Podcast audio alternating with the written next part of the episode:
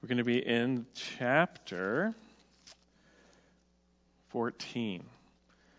Chapter 14, starting in verse 22. And I just want to welcome you. Um, if you're living in southeast Manitoba right now, um, every second you're breathing, you've accomplished something. Um, unless you're one of those water bear microscopic organisms, um, these are all near death experiences. And so you know, you can you can get the medal. You can get one of those apps on your phone that put a crown on your head when you're taking pictures of yourself because it's just so good to be alive when it's this cold outside. Amen. Where we've got the magic of turning windows into ice shields overnight, which is a wonderful thing. Jack Frost is very busy. I never believed in him until I had to get my window scraper for the inside of my bedroom. All right, enough dad jokes get on with the message, right? We're in the middle of February, and we've devoted this month to praying and having messages towards finding freedom in February. And if you're with us last time, I was explaining part of the heart behind that is that many of us are really not feeling free these days, and we want to push back against those feelings of oppression, lockdown, feeling constrained, the frustration that comes along with that, as well as even just almost the trauma that comes along with so many crazy events having happened in the last little while. We want to push back against that by looking to Jesus, who is our source of true spiritual freedom and true, true spiritual power. And so last week, which was the end of January, we started off just by declaring that Jesus is freedom. This man, this God man who has come down, he actually is freedom. So much so that in 1 Corinthians it says, even if you were a bondservant back in the early days of the church, you were already the Lord's freed man, and you ought to see yourself as free in Jesus and belonging to Jesus and able to do whatever he wants you to do because he's God. And I want to continue on with this this kind of this theme of finding freedom in in in February, finding freedom in the Lord in February. And we're going to be talking about fear and anxiety a little bit because this is one of the big things that makes people not feel free is the experience of anxiety, the experience of fear, as well as sometimes the anger and frustration that can come along with that. For many of us, um, the road to anger from fear is like being in a water slide. You end up there pretty quick.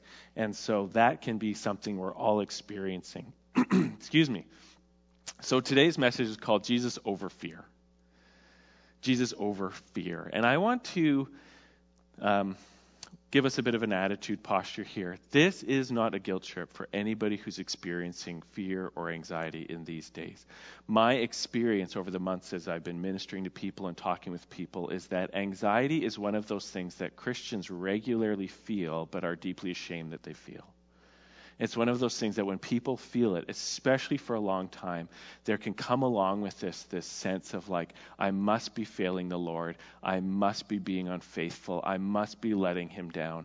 And I don't want other Christians to find out because they'll probably think something's wrong with me. And I know there's something wrong with me and I'm trying to deal with it and I can't fix it. And would you just leave me alone? So I will just suffer in silence and I'll just deal with this all on my own. And, and Jesus will be disappointed in me and I'll be separated from my brothers and sisters in the Lord.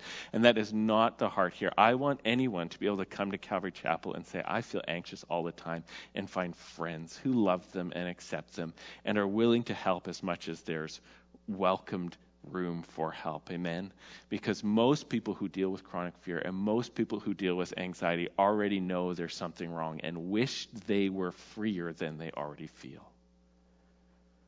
And so I, I just want to say my tone this morning isn't to condemn or rebuke or correct but to invite us afresh to look to the Lord Jesus Christ and find our peace and comfort in the man who came to be the rescuer for everyone who's stuck in fear and everyone who feels anxiety. And one of the things we can do if we're around people who have anxiety or fear is just check our own hearts. Do we dislike being around people who are afraid? Does that make us feel uncomfortable? And so we kind of go after them because their fear and their anxiety makes us feel insecure and makes us maybe feel afraid or makes us feel frustrated. So we go after them not necessarily because we just are desperate for God's best in their lives and to see them free in Jesus, but because we find that uncomfortable. And so that's something we can do. And I'm trying to push back about any discomfort I might find because somebody's feeling anxious or afraid, so that I can be a true servant of the Lord and bring them grace through Jesus instead. And so that's my heart for this message today. But we're going to go back to one of the most familiar stories of the Bible. That day, that evening, excuse me, maybe early morning, maybe late evening, where Peter got to walk on water with the Lord Jesus Christ. And this is one of those stories that I, um, I have I regularly avoid. I may have preached on this once before, but one of my character faults is that I have this sense of wanting to be just a little bit original or creative or new, right? Because I don't want to ever be boring. This is one of the things that, you know, it's like, I don't know if it's in the Bible anywhere, but boring at church seems like a bit of a sin to me. So it's like, if you're going to do something old, you should at least bring a new angle to it. Because God's never boring. And even the old God is always fresh. You know, like, God's never on that rack in the back of the store where it's like 90% off because it's like eight, eight seasons ago and they just can't get rid of it. God is amazing. God is the most beautiful thing, and God is always renewing. We know that this terrible winter right now is preparing for us the most amazing spring rebirth, where hundreds and maybe millions of cubic feet of, of just dead dirt is going to turn into the greenest, most amazing fields of sunflower and wheat and everything amazing. That's being earned. And God is always preparing for that next one. So God's always fresh and He's always new. And I want to imitate Him by being fresh and new. But sometimes that includes going back to the oldest Sunday school stories of all time and just asking the Lord to help us see it with, with new eyes. Amen. So let's read this story together, starting in verse 22 of chapter 14.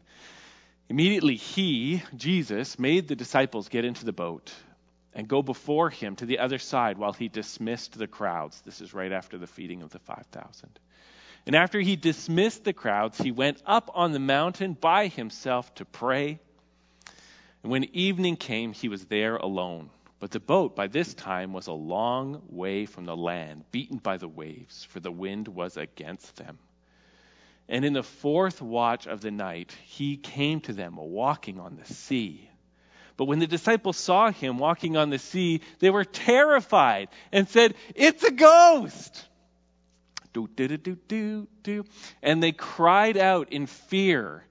But immediately Jesus spoke to them, saying, Take heart, it is I. Do not be afraid. And Peter answered him, Lord, if it is you, command me to come to you on the water. But he, and he said, Come. So Peter got out of the boat and walked on the water and came to Jesus. But when he saw the wind, he was afraid. And beginning to sink, he cried out, Lord, save me. Jesus immediately reached out his hand and took hold of him, saying to him, O you of little faith, why did you doubt? And when he they got into the boat, the wind ceased, and those in the boat worshipped him, saying, Truly, you are the Son of God. Father, as we explore the story that you've given us in Holy Scripture, which is your story from your history, told the way you want it to be told for your people's sake through all time until Christ should return and bring all of human history to an end. God, I pray you would give us ears to hear exactly what you want the church to understand through this, as well as individual ministry by the Holy Spirit to each person. Lord, you know that I know that each person is in a different different place than everybody else. And I know that you know exactly what they're going through, and you, by faith, want to help by grace. And so, this is my desire, Lord. Make this story count for eternity and to do the work that you sent your word to do and not return to you void. And this is my hope and expectation in Jesus' name. And all God's people said, Amen. They said amen, even if you didn't hear it. They did. They did. They're faithful bunch. I love it. All right. So let me just start by looking at this story and saying there was lots to fear in this story, even more than the storm that the disciples found themselves in. Because how did they get there? There's, there's always a good to ask. You know, you want context. When you, if you want to read the Bible well, you want to always ask, what's the context? What's the background? Help me to understand what's really going on here so that I understand what you really want to say, God. And I want to say that just to remind us that there was lots to fear for the disciples at this time. Why were they in a boat? They were in a boat because they had traveled to a desolate place to be alone with Jesus, but had gotten chased out by these crowds that had followed Jesus. And the reason they went to a desolate place in the first place is because Herod had just beheaded John the Baptist. Okay, so if you want to trace the story back, how did they get into this boat? It wasn't just that they were like Sunday afternoon cruising in their catamaran. They were trying to spend some time relaxing and fulfilling a hobby. And sometimes people are here right during that time. And so you get to rip off of their life and they get to feel exposed. It wasn't just that they were trying to have a good time boating. They were on the lam. They were on the run. They were supposed to be in hiding because the king ruling over that area had just killed the most popular prophet to arise in the last 400 years, who also happened to be Jesus' relative, and also happened to be the guy who launched Jesus' public ministry. Okay, so this was as close to killing Jesus as a politician could have gotten without actually killing Jesus. If you read the news on a Monday morning and the headline was, Pallister beheads pastor, and it was me, would that stress you out at all? And maybe make you wonder if Greg is next, or the worship leaders who were just here on Sunday were next? Would it stress you out? That was what they were on the run from. Political violence against their ministry cohorts. Okay? And so that was their background. And I know right now a lot of the stress of these days is, is this the big one with political oppression, right? And it is not comfortable at all politically, and you wonder what's next. That was the, the disciples weren't wondering. They were, they were meeting down in Piney to hide out from the fuzz in Winnipeg, who had just suddenly executed someone that they had imprisoned. For real. So there was lots to fear. And if you feel anxious about what governments are doing, this story's for you. Now, while they were on the land and hiding out and trying to have their secret discipleship training camp in the middle of nowhere, 5,000 men with unknown amount of women and children in tow showed up to this secret discipleship training school in the middle of nowhere. And Jesus seizing the opportunity, didn't ask for enrollment, didn't ask for tuition, just started training them, and they were all invested in this. But what happened was that they were running out of food, which brought out another common fear amongst the disciples. They started talking amongst themselves, and they started realizing look, these guys are all here for Jesus, and they're getting Jesus, and that's great, but they also eat and now we're running out of food, and we potentially have an angry mob on our hands soon. Not only supremely disappointed in us personally in our performance for able to being able to feed them and do ministry that they might enjoy because they're getting prayed for, but they're also starving. But hungry mobs turn into angry mobs. 40 years in the desert of Israelite history as proof. Amen? So here the disciples are thinking, they're starting to get worried about these people. People pressures, people fears, ministry result fears, public performance fears. They're feeling all of this and they come up with a plan. They tell Jesus, Jesus, you need to get rid of these people so they can go and find something to eat before something bad happens, essentially. And Jesus says to them, No, why don't you feed them? And then he performs this, this amazing miracle of producing all of this food to feel, feed, excuse me, feed this crowd out of like nothing. Pause. the nerd part of my brain always wonders are there literally more molecules in existence because of these miracles than there were before? End of nerdiness. But that is just weird. Like, did the earth get heavier? I don't know. How does it work? Maybe we're farther away from the sun because of it, and that explains Manitoba. Whatever. Anyhow, Jesus performs this miracle, and this is when he decides to send them away in the boat.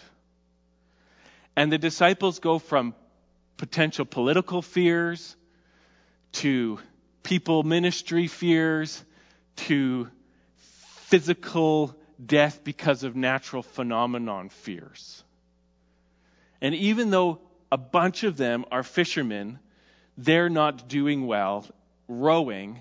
And they've gone through the whole night against a storm, and this would have been supremely uncomfortable for them. And then so Jesus decides to come and meet them. And he's walking on the water because how else is he supposed to get there? So he comes walking on the water and he adds to their lingering political fears and their lingering ministry fears and their now present physical fears. He adds to them supernatural fears. They see this man in the dark in a storm coming towards them and they think, it's a ghost! right? It's like the quadrecta. I don't know what's the four version of trifecta. It's like the four four fears altogether politics, people, nature, the supernatural. They've got it all.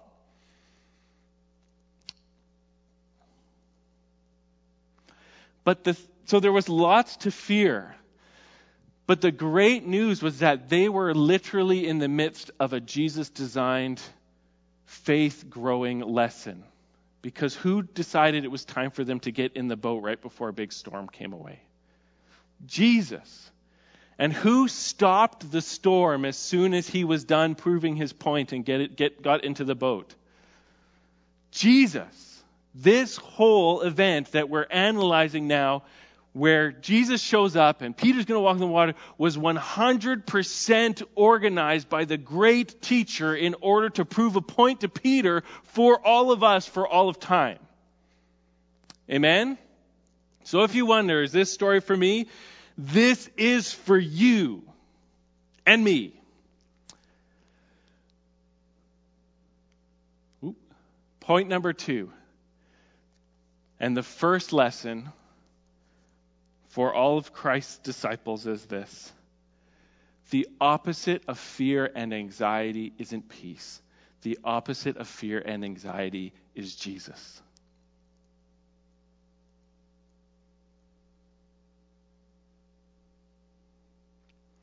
The opposite of fear is not peace or the absence of fear. The opposite for us, for Christians, of anxiety is more of Jesus. And that's the point. Why do I feel afraid? So you can ultimately have more Jesus. Why do I carry anxiety? So that you can learn more about the Lord Jesus and appreciate more the Lord Jesus and grow in the Lord Jesus. Why do I say that? I don't think it's any mistake how this is written. Verse 27, right after the fourth watch of the night, and they're tired from the rowing, and Jesus appears, and they think it's a ghost, and the scripture says they cry out with fear. Jesus, it says, immediately spoke to them, saying, Take heart. It is I do not be afraid. And when I look at just these words, you have one, this command, take heart or have courage. And on the other side, you have this command, don't be afraid and don't be scared. And right in the middle, right in the middle of taking heart, which is kind of what we want. Don't you want to be brave? Don't you want to have courage? Don't you want to feel good about the future, whatever it might be? And don't you want to not be afraid? And don't want, you want to cast off anxiety? And don't you want to be fear, um, fearless? Between the thing you might want and the thing you want to get rid of is Jesus saying, It is I. He's the change and He's the point and He's here. He's here. It is I. And I love it. It's like He's like, He gets right at the heart of the issue, guys. It's going to be okay because of me.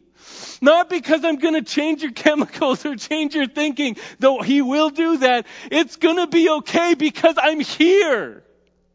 And so for me, I just keep telling myself the opposite of anxiety is not getting free from anxiety. It's my Lord. It's Christ. It's God coming Jesus. It's Him. It's Him. So if I'm afraid, I need Jesus, not peace, so He brings peace. If I'm anxious, I need Jesus, not a change of circumstance because it's Him.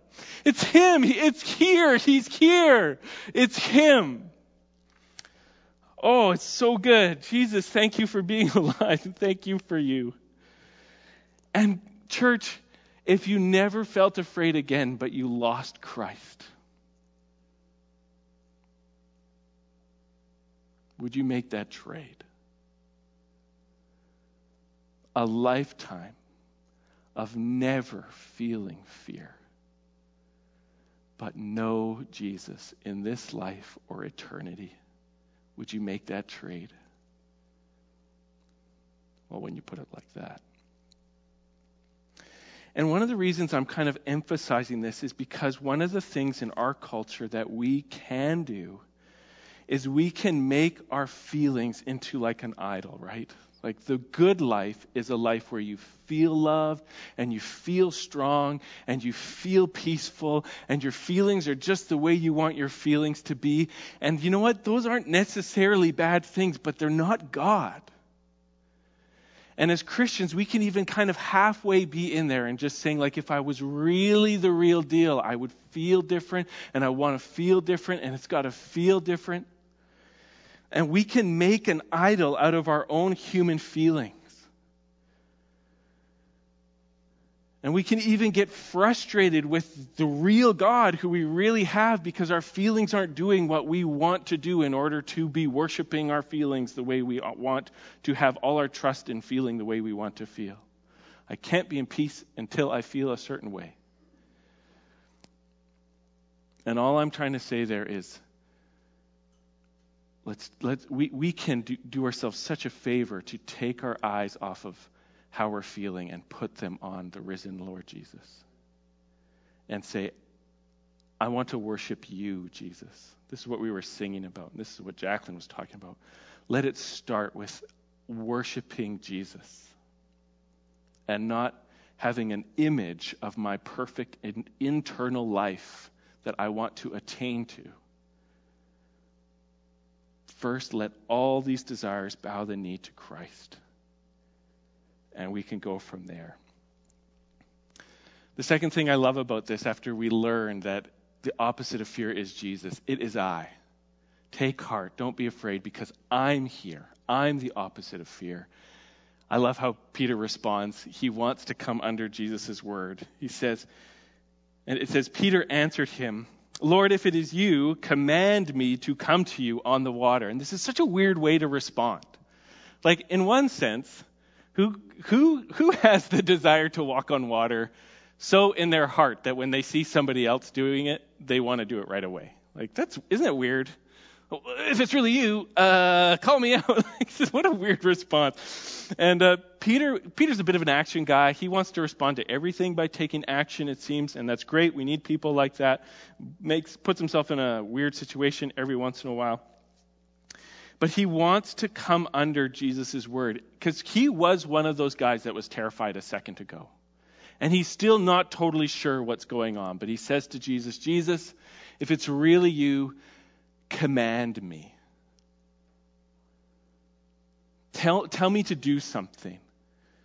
And I don't know what is all going on here, but at least from the telling of the story, I think we can come under there and say, like, when we're afraid, turning to Jesus in part means saying, Jesus, let your word of truth and power come and speak to where I'm at. Let your truth in your scripture, let a promise from the Psalms come and command things to change. I don't want it just to be me manipulating things. I don't want it just to be me trying anything. Jesus, command the transformation that I desire. And let it be that you command me to come closer to you. If you're out there on the water and I'm here in the boat where it's a little bit more safe than where you are, but actually a bit more fearful than where you are, command me to come closer to you. Send your power. Send the truth of your word. Speak it so that I might be empowered to draw nearer to you according to your word. And for many of us, the journey of growing in anxiety and the call is, is to come and re treasure afresh the truth of God's word, coming to our particular situation, saying, Lord, I want to submit myself to your truth when I'm feeling like this. I want your word to come and speak to the lies in my mind that are terrorizing me and terrifying me and aggravating me. And let your word come speak your command through scripture to my mind and let the result be that I am closer to you. Amen.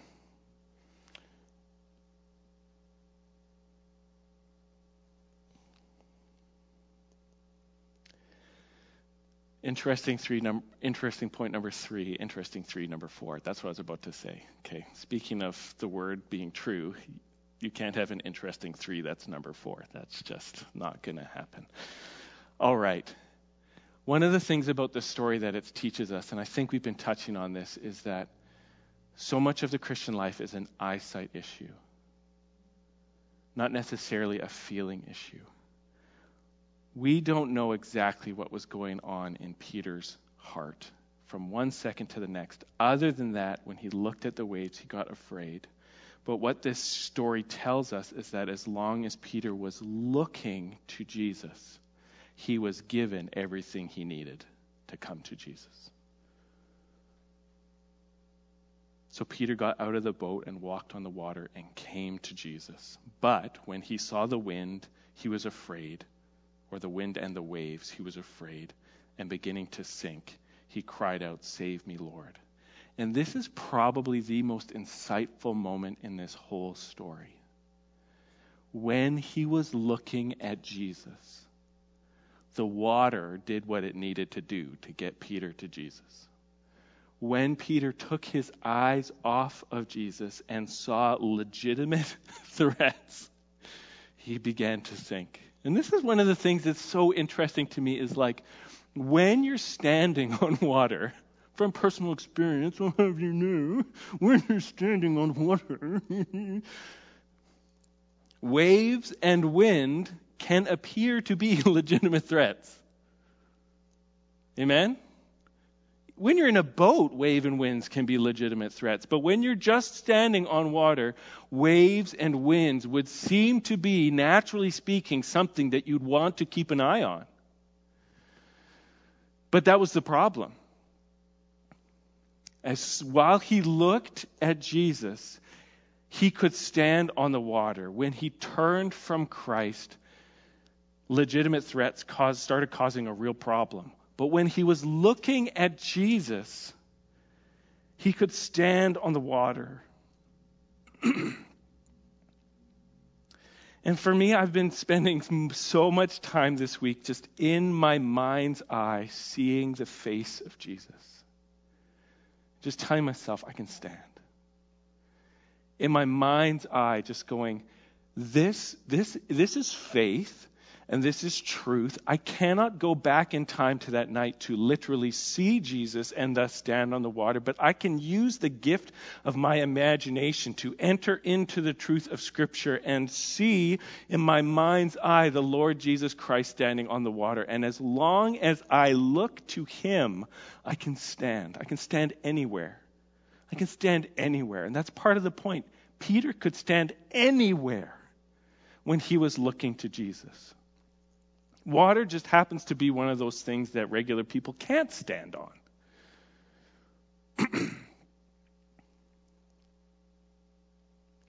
but this, this is the core. And you guys know it just like I know it. Everything in the world wants your attention right now.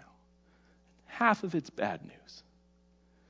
But when you're looking at Jesus, you can stand. Even if the waves don't stop, and even if the wind, wind does not calm, when you're looking at Jesus, you can stand. When you're looking at Jesus, you get the grace you need to stand. When you're looking at Jesus, you can stand. And so much of what we're going through right now is just training to show us You don't look to me here. You don't look to me there.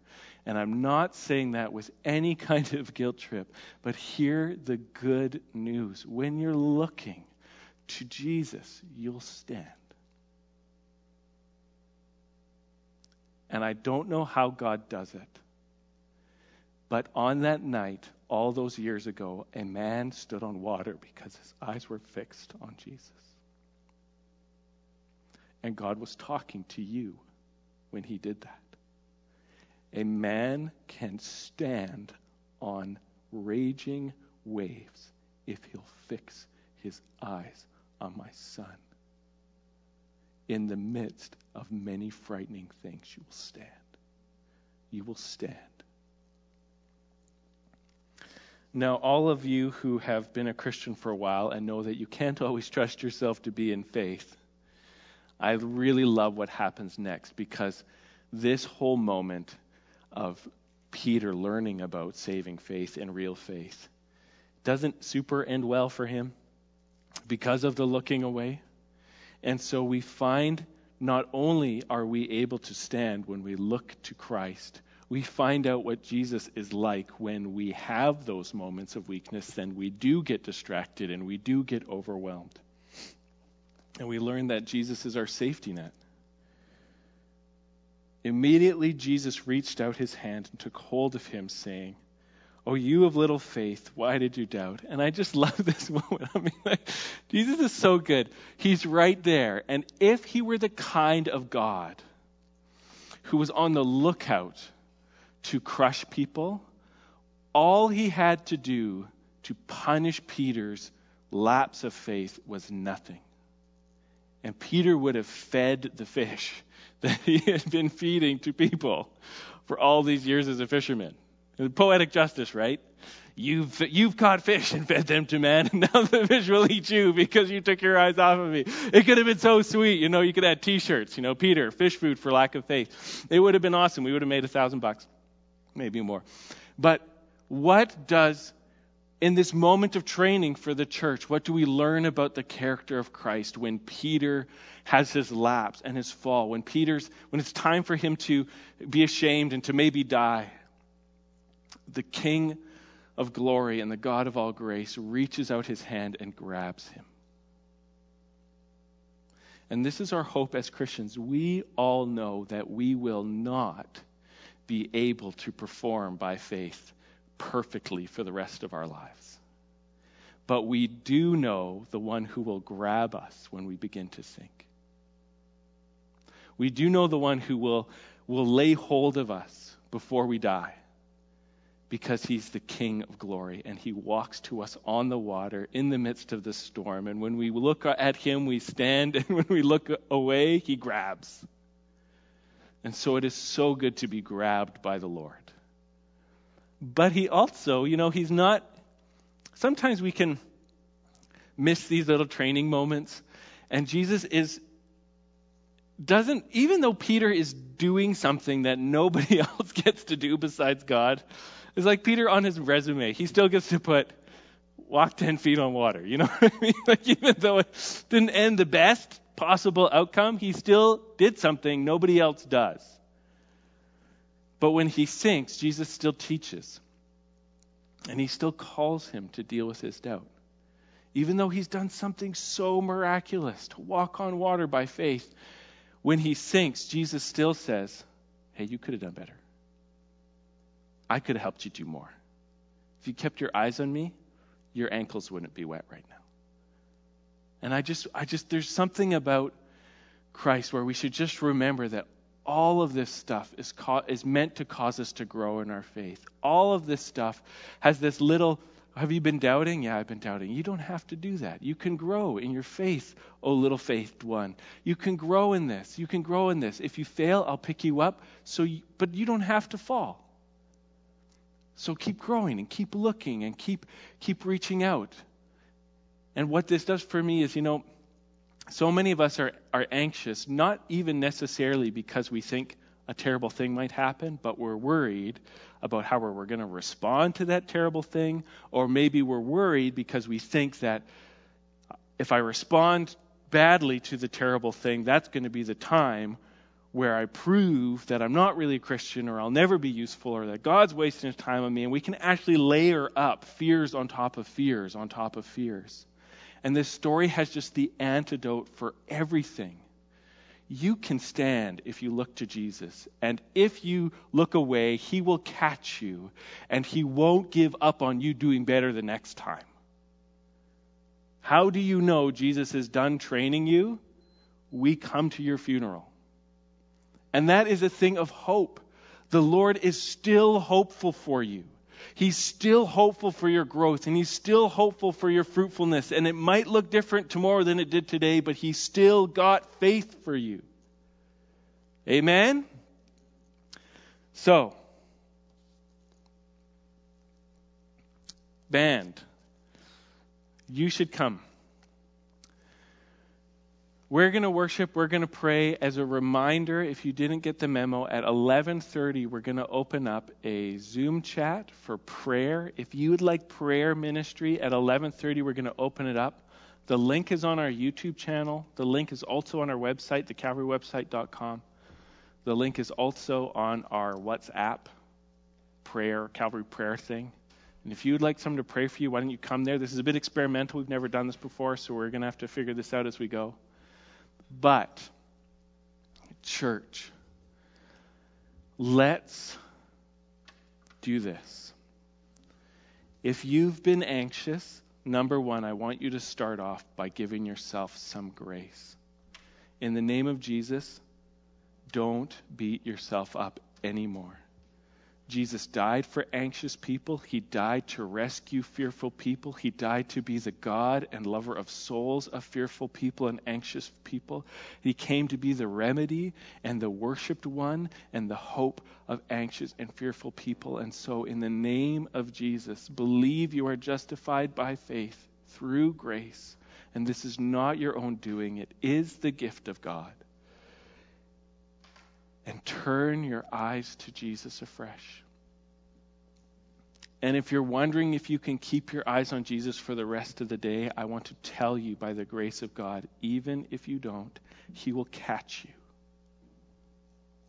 He will reach out His hand from heaven and He will lay hold of you and He will keep you up. And then with love, He will say to you, I want to increase your faith. And I want to help you be able to keep your eyes on me more in the future. So there is hope, and there is hope, and there is hope for you. And so, Father, may you, for the name of Jesus, work in your church your best purposes. Lord, would you help us to rise above all of our circumstances? May our hearts find healing.